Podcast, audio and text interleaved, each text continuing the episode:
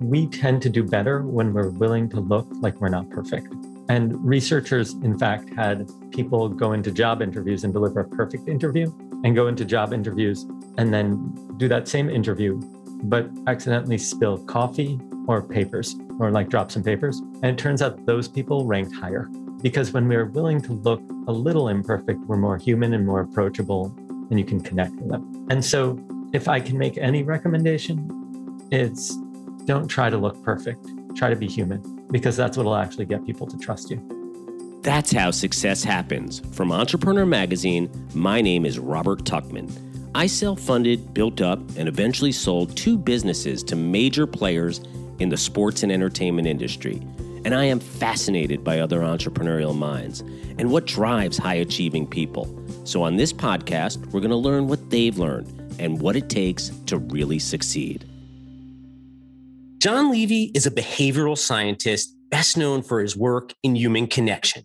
His clients range from Fortune 500 brands to startups. He is also the author of the newly released New York Times bestseller, You're Invited The Art and Science of Cultivating Influence. In it, Jon explores how our ability to impact anything from longevity and business to social causes are a byproduct of our relationships, trust, and a sense of belonging. More than a decade ago, Jon founded the Influencers Dinner, a secret dining experience for industry leaders. Guests cook dinner together, but can't discuss their career or give their last name. And once seated to eat, they play a game to reveal who they are. I love this concept. Of course, my background's in the experiential industry, and I wanted to learn more. This was an absolutely mind blowing interview with Jon as he details the importance of forming authentic relationships. These lessons from Jon are ones we can all use in our business lives and beyond. I love talking with really smart people like Jon, although I tend to feel pretty stupid. But I began by asking Jon how this all started and how he got into behavioral science and studying relationships. I, I've two parents that are artists. One's a painter and sculptor, the other one's a composer and conductor. So it was essentially a recipe for not fitting in and getting made fun of. Uh, like my father would show up in like he's also mixed race, right? So we he's got like a kind of afro and covered paint covered overalls and uh, the kids were like, I don't know what that is, but I'm going to make fun of it. And uh, and I was also really, really geeky. Before being geeky was cool. Now, like people like us can geek out and you, everybody's into it, right? They love Marvel movies, they love science, they love computers and technology. Back then, not okay. Yeah, you so, grew up at the wrong time. I hear. Oh my you. god! If I was born like twenty years later, I'd have been the coolest kid in college. I keep telling myself. But, well, you're the coolest guy now, so that's why we're talking to you. wow. I finally have arrived. Yes. So essentially, I grew up incredibly unpopular, made fun of a lot. And it was kind of weird because you watch TV and you see, like, I'm going to so date myself right now, shows like Saved by the Bell, right? Or uh, Beverly Hills 90210 or any of these. And like everybody has their social circle and they're all cool. And I'm like, why not me? And so I, uh, being a geek, I was like, okay, maybe science is the answer. And I ended up becoming a behavioral scientist, hoping that maybe I could make some friends. So is that really true? Is that how you became a behavioral science? Is that what really started to get you interested in learning more? So the funny thing is that nothing's ever such like a straight line in any success, right? It's you kind of piece together a story when you look back at things. But if you really look at my life, the kind of those big moments were me not fitting in to a large degree. And trying to understand what made that kid popular, but not me. Why would somebody accept that person's invitation to hang out or go on a date, but why not mine? And I think that it's kind of Esther Perel, the famed psychologist, likes to say it's a bit of a revenge of the nerds, right? Like I spent so many years not fitting in. Now that I kind of know the behavioral science, I get to surround myself with interesting people it is really interesting to think about that and and why someone chooses a career path and i could imagine was that very difficult for you as oh, a kid i know you're kind of yeah. yeah and you know it's kind of interesting looking back I saw that a lot of people were lonely, but at the time it kind of occurred to me that it was just a me thing. And in fact, like just to share some kind of crazy research about American society, in 1985, the average American had just about three friends besides family. by 2004, right? This is pre major social media, pre like modern internet as we use it now. We were down to two, just about. So in less than a generation, we lost a third of our social ties. And that's insanity. And now people sheltering at home, physically distancing from one another, we're seeing that that's probably even a lower number. And when I was researching my new book, You're Invited, I came across something really, really startling, but not necessarily surprising, which is that when you look across any major marker of success that we care about, so human longevity, the greatest predictors aren't that Pilates class that you can take down the street or going to Jamba Juice and eating, you know, like greens or whatever. The greatest predictor, number two, is strong social ties. So close friends and family. And number one is social integration, which is kind of counted by the number of people you come in contact with. But it's essentially if you have a sense of belonging or community, is the way I see it. Can you explain that social? I'm sorry, go ahead. Keep going. No, no, please. I was going to say social, you know, I totally understand from a, an aspect, and I'm a huge believer, especially this COVID did a number on me personally. I mm. launched a business during it. It was extremely hard, but it is, you know, even today with how we're working and, and hybrid, even doing this podcast, right? We're doing it virtually where you're in the same city as me. We could be doing this in person has been mm-hmm. incredibly isolating and left me with definite feelings of, of depression but yeah. what that i understand what so the social integration so that's number one what can you explain that a little bit further so the way that the research is this is a brigham uh, young study that i think is brilliant they looked at a whole slew of characteristics. I think people were married, happiness, like all that kind of stuff, and tracked people over the course of years and really looked at what predicted if they'll live a long time. So on the low end, it was like, do you exercise? Do you get your flu shot?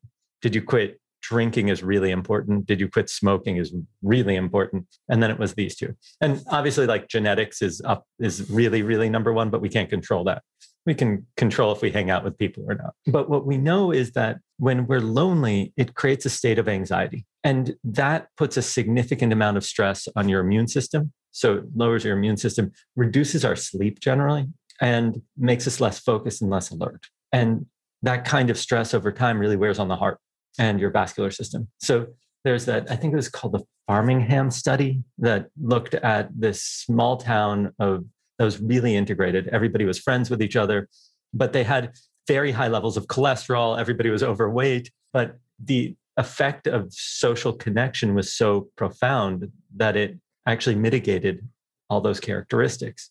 The next generation, though, that went off to college and separated and moved away from home, they all had the standard American like heart attack rates and mortality rates. And so it, some people have referred to this as the rabbit effect, and there's a great book on the topic.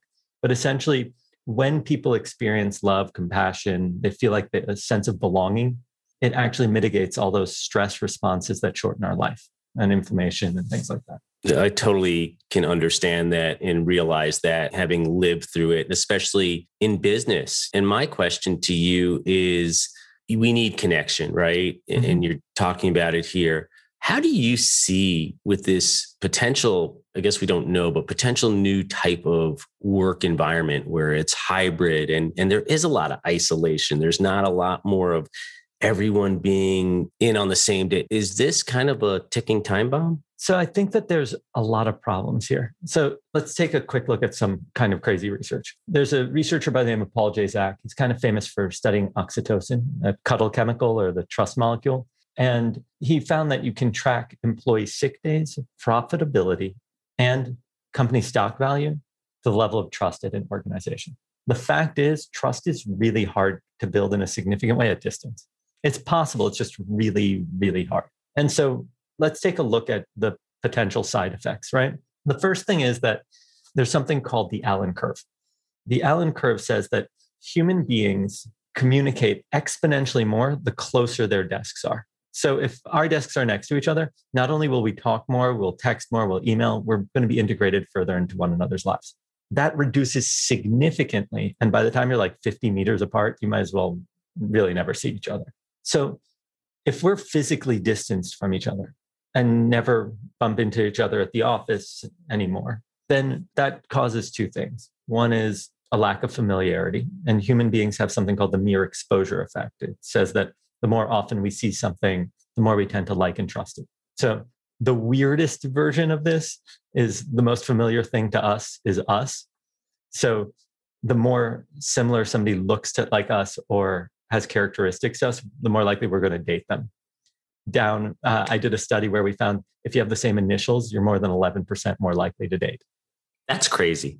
Yeah. So like, but that's just exposure, right? We hear our names often. It sounds familiar. We like it. It's how we can hear our name in a crowd, all that kind of stuff. So if we're not around each other and there's no familiarity, then trust is going to be fundamentally reduced. And if trust is reduced, so is belonging. So if I'm sitting at home, I never bump into anybody. There's no sense of other divisions, groups, opportunities. There's no collaboration taking place unless companies get really intentional about introducing people from different sides of the organization.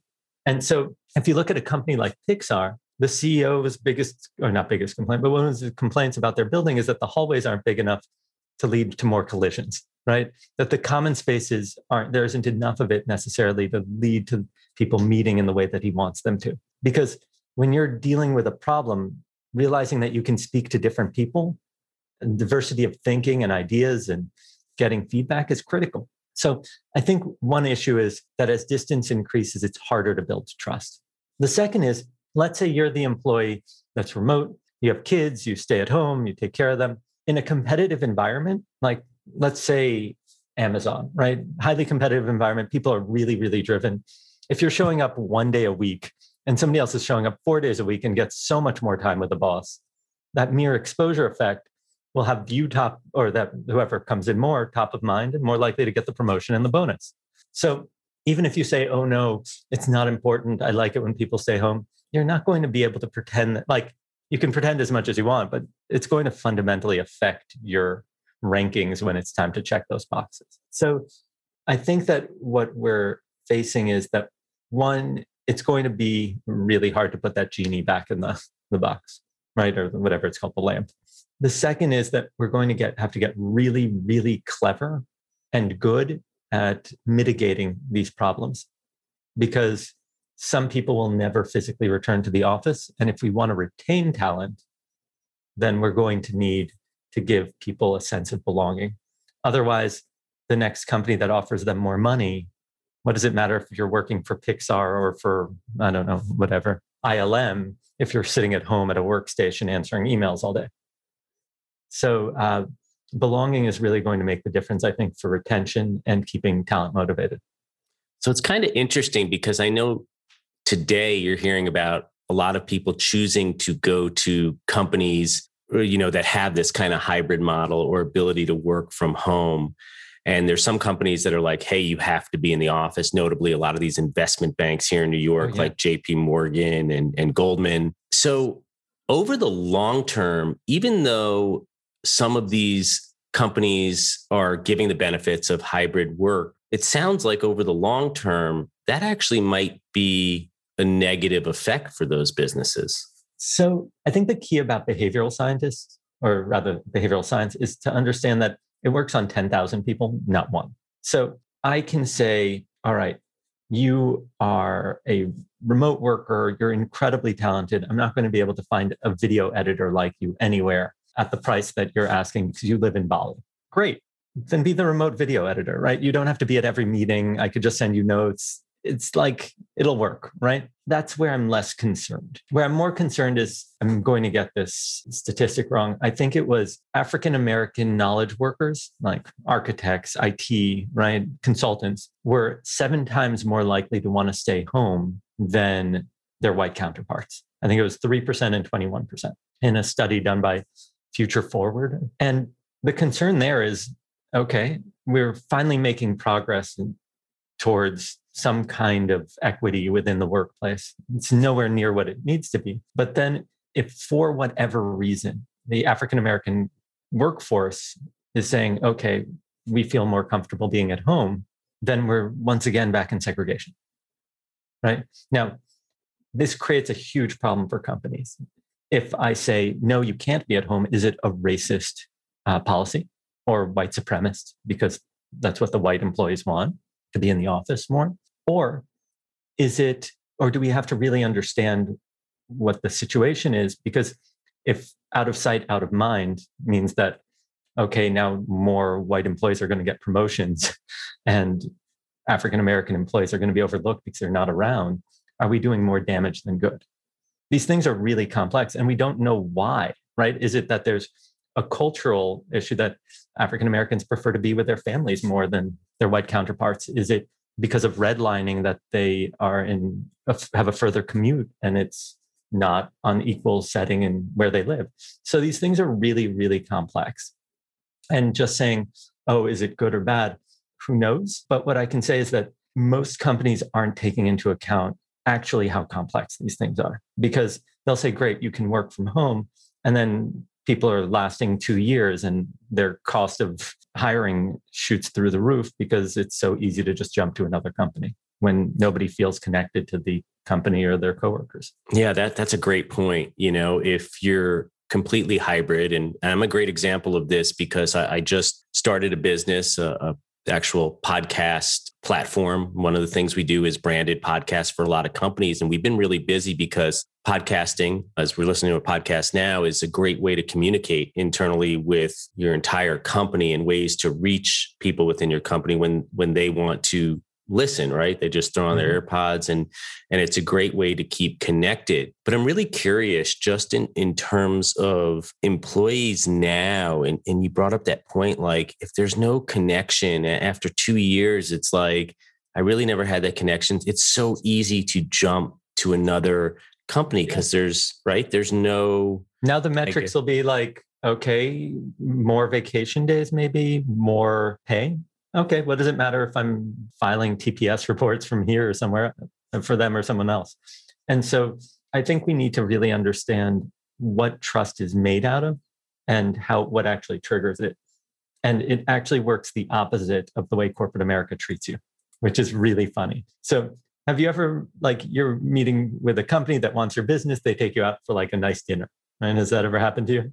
Uh, usually it's the other way around with me. I'm on the okay. sales side, but that would be nice. But yes, it happens once in a while. Now, often those dinners are really awkward and they work just well enough to justify continuously doing them. But they're not exactly like the best investment of time and effort, to be honest. And the other thing companies will often do is like parties with swag bags. And they say, like, oh, here, you throw this out for me, right? Like nobody wants the swag bag or they get regifted. So clearly that doesn't work which raises the question of what does. And the answer is a really intimate gift. When I say intimate, I don't mean like lingerie, I mean one that's particular to you. So I know you live on the Upper West Side. You might be a huge fan of bagels from Zabar's. I know that you have a bunch of guests coming to stay at your house. So I'll have a delivery of Zabar's come to your home with a whole spread so you can host people. That's like, then you go, oh, wow, Jon's so thoughtful. That's like something I actually need or value. Now, that doesn't scale very well. Like I can't do that with an entire company. What does work though is the exact opposite. it's called the IKEA effect. And it states that we disproportionately care about our IKEA furniture because it's a pain to assemble. So anything we put effort into, we care about more, which means that our objective should be not how do I win you over with like a Starbucks gift card on your one year anniversary, but how do I get you to invest effort into me and our relationship or our brand? Whether you're a customer, I want you to invest effort, or if you're an employee, I want you to invest effort into one another, because that'll be what actually gets you to care about one another. I was going to say, so how do you get a customer to invest into you? So I would argue that it your best bet is something I call stacking. And that is that if I were to stop you on the street, and this was an actual experiment, and ask you for directions, you probably wouldn't give them to me. I mean, like you're a nice guy, maybe you would, but like most people don't. But if I first ask you for the time and then ask you for the directions, you will, most likely. And this is weird because I've now asked you for far more, right? I've asked you for time and directions, and you've given it to me versus just the directions. And that's a weird quirk of human behavior, which is that once I'm viewed as somebody worthy of effort, I'm viewed as worthy of more effort.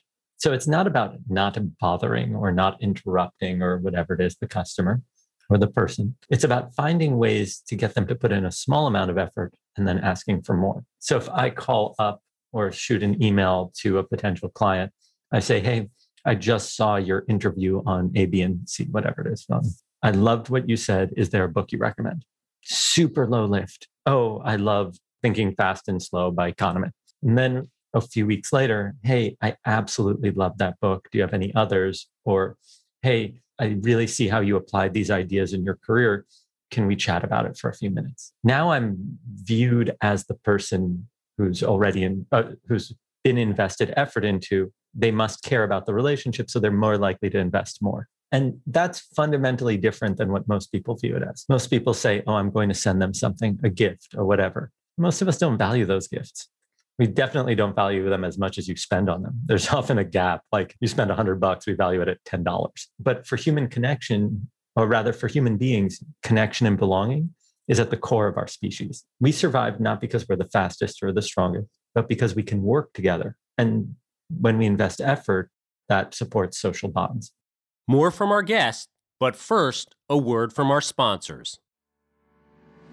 You know, when it comes to your next business read, you do have options. You could pick up that trendy new buzzwordy business book, or you could learn the timeless, buzzword free lessons of a straightforward modern classic. I'm talking about Good Profit by Charles Koch, a CEO with a real world track record of decade upon decade of actual exponential business growth. Want the lessons from someone who's actually done it? Start by visiting goodprofitbook.com. That's goodprofitbook.com. And we're back. For a business now, how, you know, and you mentioned trust and this connection. What are ways companies can really create that type of environment in mm. a hybrid system? So I'm going to share two ideas. One is uh, understanding what trust is actually made of, because it's it's hard to understand how it works without understanding its components. Researchers generally agree it's made of three things. Some say four, but I think that it's much easier to discuss it as three. And that is competence, your ability to do something, honesty, that you're truthful. And the third is benevolence, that you have other people's best interests at heart. Now, the weird thing is, not all are equal. If somebody screws up one day at work, but they have a great track record, we let it slide. We don't even think about it that much. So breach incompetence, not a big deal. But if somebody lies to you, you begin to doubt everything they say or have said, right? So we can clearly see that honesty is valued more than competence. Not that competence is irrelevant, it's just the ranking. But there's this weird loophole, and it works like this. Me and you are walking down the street up here on the Upper West Side. You say, Jon, can we quickly just stop by a friend's house? I need to pick something up. I'm like, yeah, of course. And as we enter, 40 of my closest friends jump out and scream, Surprise, happy birthday. Now, if I turn to you and say, You just lied to me, we can't be friends anymore, you would be beyond confused. And why is that? Well, you think you were doing a nice thing, right? Yeah. And setting you up, sort of like my wife threw me a surprise party this year for my uh, big 5 0. So, anyway, but go ahead. so, yeah, it's because it was benevolent, right? Right. So you can see we value benevolence above honesty and mm. honesty above competence. Yeah. Here's the problem everybody leads with, not everybody, but like essentially everybody leads with competence rather than benevolence. So, like, I'm selling you a product and I say, our computer servers are up 99.9% of the time. You're like, oh, wow, that's really impressive. That's competence. Benevolence is, Robert, I know that for you, your computer systems, your ability to have your podcasts live defines your reputation your customer's reputation, and your ability to succeed. And I know we cannot put that at any risk. I'm going to make sure that you're on our most secure servers. And I'm going to give you my personal phone number. Day and night, if there's an issue, I want you to know that you have somebody you can contact who's an advocate for you, whatever you need. Now, one was leading with competence, the other one was leading with benevolence. And they felt fundamentally different, right? In one case, you're like, oh, that seems reliable. And the other is, this guy gets me. I can trust him. Yeah. And so the first thing is we need to lead with benevolence, whether it's we're dealing with our customers or our employees. That doesn't mean that you can necessarily, like, you can't be incompetent yeah. and let the company fall apart, right? And just give everybody all the money, whatever, right? But it means that that's the context for it, the basis of our communications and interactions. The second then is let's find ways for people to interact and invest effort into each other. So rather than like drunken happy hours that don't really promote a healthy company culture necessarily or any meaningful connection. It's often, if you hop on one of these Zoom happy hours, it's usually like the extrovert talking ad nauseum. And everybody's like, okay, we've done this four times. We have to keep doing this? We want to find activities that are actually interesting, playful, reduce stress, and increase bonding. So I love things like games, puzzles, activities, even challenges. But play is really important because it promotes two things, especially when you're working together as a team, you get that IKEA effect. If I take a team of 25, split us up into four subgroups in breakout rooms and pose a challenge, now suddenly we're playing and we're investing effort into each other.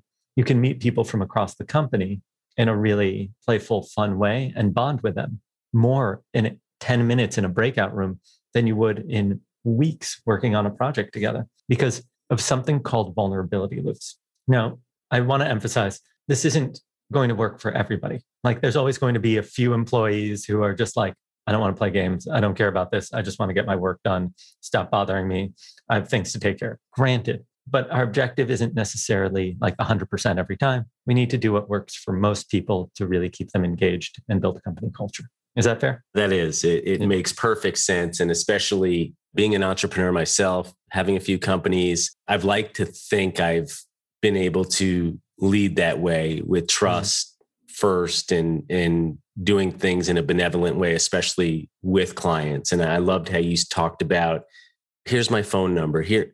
And I've stressed that that's like you said, what really can build a relationship. And I've been fortunate to, enough to have relationships that have gone back 25 plus years, three different businesses because of that. And to me, I never heard it like this, but I'm sure that's that's why in those cases. I want to jump into your your new book. You're invited, the art and science of cultivating influence. And you know, I think when people hear influence today, they think of who's liking my avocado Instagram toast. yeah, and, yeah, and exactly. Every, everyone needs. the book is mostly me in a bikini promoting avocado toast. You're I don't know if welcome. people are going to buy that, Jon. Yeah, so but they certainly are buying your book. I see that. That's for sure. So, can you talk to me? What does that exactly mean? What's the book about? So, here's what I kind of had to face: is that if you read most books, right? If I look at uh, Bill Gates' autobiography and I go, okay, I've taken a bunch of life lessons. I'm going to duplicate what Bill Gates did. I'm not going to get his results. Most advice out there is worked for one person in one point in time with that specific skill set and knowledge. And so I was really curious what would give me an ability to impact my life that's universal. And when I say influence, yeah, I have a ton of respect for people who can create large audiences and great content and things that are really engaging. That's not necessary. Like I'm not the social media person. The kind of influence I mean is getting a client to call you back or uh, your boss to take your ideas seriously or your kids to eat a healthy meal. It's the ability to have an impact on an outcome or a person. And that really comes down to three things. The first is connection, who we're connected to, because if you're not connected to someone, it's really hard to influence them. The second is trust. And we've discussed a lot of these ideas that are in the book, and I break them down further. Because if somebody doesn't trust you, they're not going to opt in to be influenced. And the third is a sense of belonging. We kind of discussed this, but essentially, when you are part of a community, ideas spread faster, right? People are closer to you the more social ties you share. And so you have a greater impact. And so my general belief is that if you can connect with anybody, build trust quickly, and give them a sense of belonging so they want to stick around and be in your circle. Your only limitation on your influence is what you want to accomplish. And sometimes it takes a while for people to figure that out, granted. But in the meantime, at least you have really great relationships with the people you admire. Yeah, when you talk about the first thing you said was you need to be connected. What what do you mm-hmm. mean by that? So in our society, the way we tend to view connecting like or so the two of us just met right? We had a bit of a rapport. Most of the time we connect with people who have a shared background of some kind.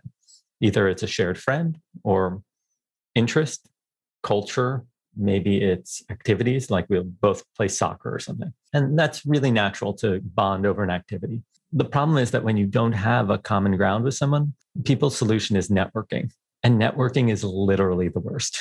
if you look at the research, Francesca Gino at Harvard Business School did this phenomenal study that looked at people's implicit association, right? Like when you think networking, how do you feel about it? And people feel dirty and wanting to wash. Now, we don't feel that way about making friends. In fact, it doesn't matter how introverted or extroverted you are, almost everybody likes having friends. And so the question is what'll actually cause us to become friends with a stranger? Not only that, and here's a more important question most businesses think it's about getting people's attention. It's not. It's actually about getting their interest. Attention is easy. You could just set off fireworks, they'll get people's attention. That doesn't mean they'll be interested in interacting with you or finding out more about your products or services. And so the cues in the human brain that actually trigger interest are different. There are things like novelty, right? When something stands out as different, the brain literally responds relative to how novel something is and induces a state where we want to explore and understand. Or if you can create curiosity, people think like, oh, curiosity, how wonderful. No, curiosity is like an itch you can't scratch. It's kind of annoying, right? Like you, it's like something just at the tip of your tongue, right? You need the answer. And but if you can create curiosity, then it creates this desire to find the answer and engage with you. So there are all these triggers that you can kind of use to engage people in fun ways. The way that I personally do it is I created a secret dining experience. Uh, 12 people are invited. They're not allowed to talk about what they do or give their last name. They cook dinner together. And when they sit down to eat, they get to guess what everybody does. And they find out that it's a Nobel laureate sitting next to an Olympian, next to the CEO of a Fortune 500 company, and so on and so forth.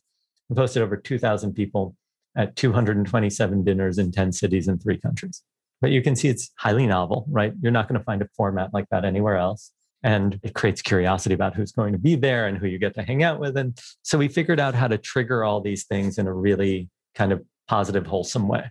Personally, these dinners, they sound extremely interesting, something that I think anyone would love to be invited to meet all these different unique types of people. But what was the impetus for you to start these dinners? So there were two kind of interesting things. One is I was sitting in a seminar and the seminar leader said that the fundamental element that defines the quality of our lives are the people we surround ourselves with and the conversations that we have with them. I said, if that's true, then maybe I'm taking my approach to success completely wrong. Right. If I want to work out, I've been setting alarms for like 6 a.m. to go to the gym and hitting snooze 100 times. So might be easier just to surround myself with people who exercise a lot, like fitness professionals. And then it'll be naturally part of my routine. And I wanted to know if that was true. So I ended up coming across a study by these two guys, Christakis and Fowler. They were curious about the obesity epidemic. Is it the kind of epidemic that spreads from person to person like a cold or coronavirus? Or is it a percentage of the population like Alzheimer's? You don't get Alzheimer's because you shake hands with somebody who has Alzheimer's. And what they found was absolutely startling. If you have a friend who's obese, your chances increase by 45%. Your friends who do not know them have a 20% increased chance of obesity, and their friends, a 5% increase. And this kind of effect is true for happiness, marriage and divorce rates, smoking habits, voting habits. Literally everything passes through this super organism we call our network or community. And so I said, huh, if that's true, then it's not just about knowing that one person. I want them to not just have a positive impact on me, but if I could introduce them to other extraordinary people and connect them to each other, that will bring everybody closer together and positively impact one another. And that became my goal is how do I bring together the most extraordinary people in our culture and simultaneously have a positive impact on everyone involved. So that they want to stick around, so they want to be part of a community. That's amazing. That's impressive. Um, oh, thank you. I have a very proud Jewish mother. I'm sure. I am sure you do. You know, we don't have much time left. I, I wanted to ask you one more question before I let you go. And, um, you know, I'm really interested in this show. A lot of listeners are, are entrepreneurs, business owners. And, you know, if there was one piece of advice or tip I know you'd mentioned trust, but if there was one thing you can say when you're getting out there, starting a business, is there any one personality trait or characteristic you can say that is is really important to live sure. by? So I'm going to share one more piece of science. The reason the IKEA effect works is because, or at least part of the reason, is something called a vulnerability loop. Now, we tend to think that if I trust you, I'll be willing to be vulnerable, but it actually works the other way around. So, if once again, the two of us are walking down the street and I say, and I say, Robert, I'm so burnt out. This book was the hardest project I've ever worked on in my life. I think I, I don't even know what to do next. In that moment, I've signaled vulnerability. And if you ignore me or make fun of me, trust will be reduced. But if you acknowledge it and then signal your own vulnerability, something like, Jon, I launched a company during COVID. I know how you feel. It's been incredibly difficult, super stressful. Yes, gratifying, but like this has been a marathon. The moment that I acknowledge that, we have both shown that we could be vulnerable to the same degree and we're safe. And that's how trust is actually built. It's built through vulnerability, which means it's our job to either notice when people are signaling vulnerability and complete it, or if they're not, and it's a relationship that you want to be trusted, it would be about signaling vulnerability first so that they can complete it. Now, this means a few things. One is I, growing up, wanted to prove to everybody that I had it all handled, that like I didn't need anybody's help. But that means when people were offering me support, they were opening a loop and I was stopping it from completing. I'd be saying no. So the, the first thing I would say is if you think that by having it all together and trying to show the world that you are better off, you're probably not. You're probably reducing the potential trust between you, your customers, your friends, your coworkers, all that. That doesn't mean you have to talk about your divorce or anything like that. It's like that, you don't need that kind of vulnerability. Sit, work appropriate stuff. Oh, can I get your opinion on something? Can I get a few minutes of your time? I'm not sure I did this right. I want to make sure you're happy with this. Is this what you were looking for? Those are all vulnerability loops or openings for them. So the second thing is that it means that we tend to do better when we're willing to look like we're not perfect. And researchers, in fact, had people go into job interviews and deliver a perfect interview and go into job interviews and then do that same interview, but accidentally spill coffee or papers or like drop some papers. And it turns out those people ranked higher because when we're willing to look a little imperfect, we're more human and more approachable, and you can connect with them. And so, if I can make any recommendation, it's don't try to look perfect, try to be human, because that's what will actually get people to trust you. I'm not saying you should look incompetent. I'm saying be willing to be vulnerable and notice other people's vulnerabilities because that's what will build trust. I love that. I'm going to leave it there. I just want to say that I similarly growing up got it all handled, everything perfect. And it was a long time until I realized that, first off, that creates no bond or intimacy with anyone.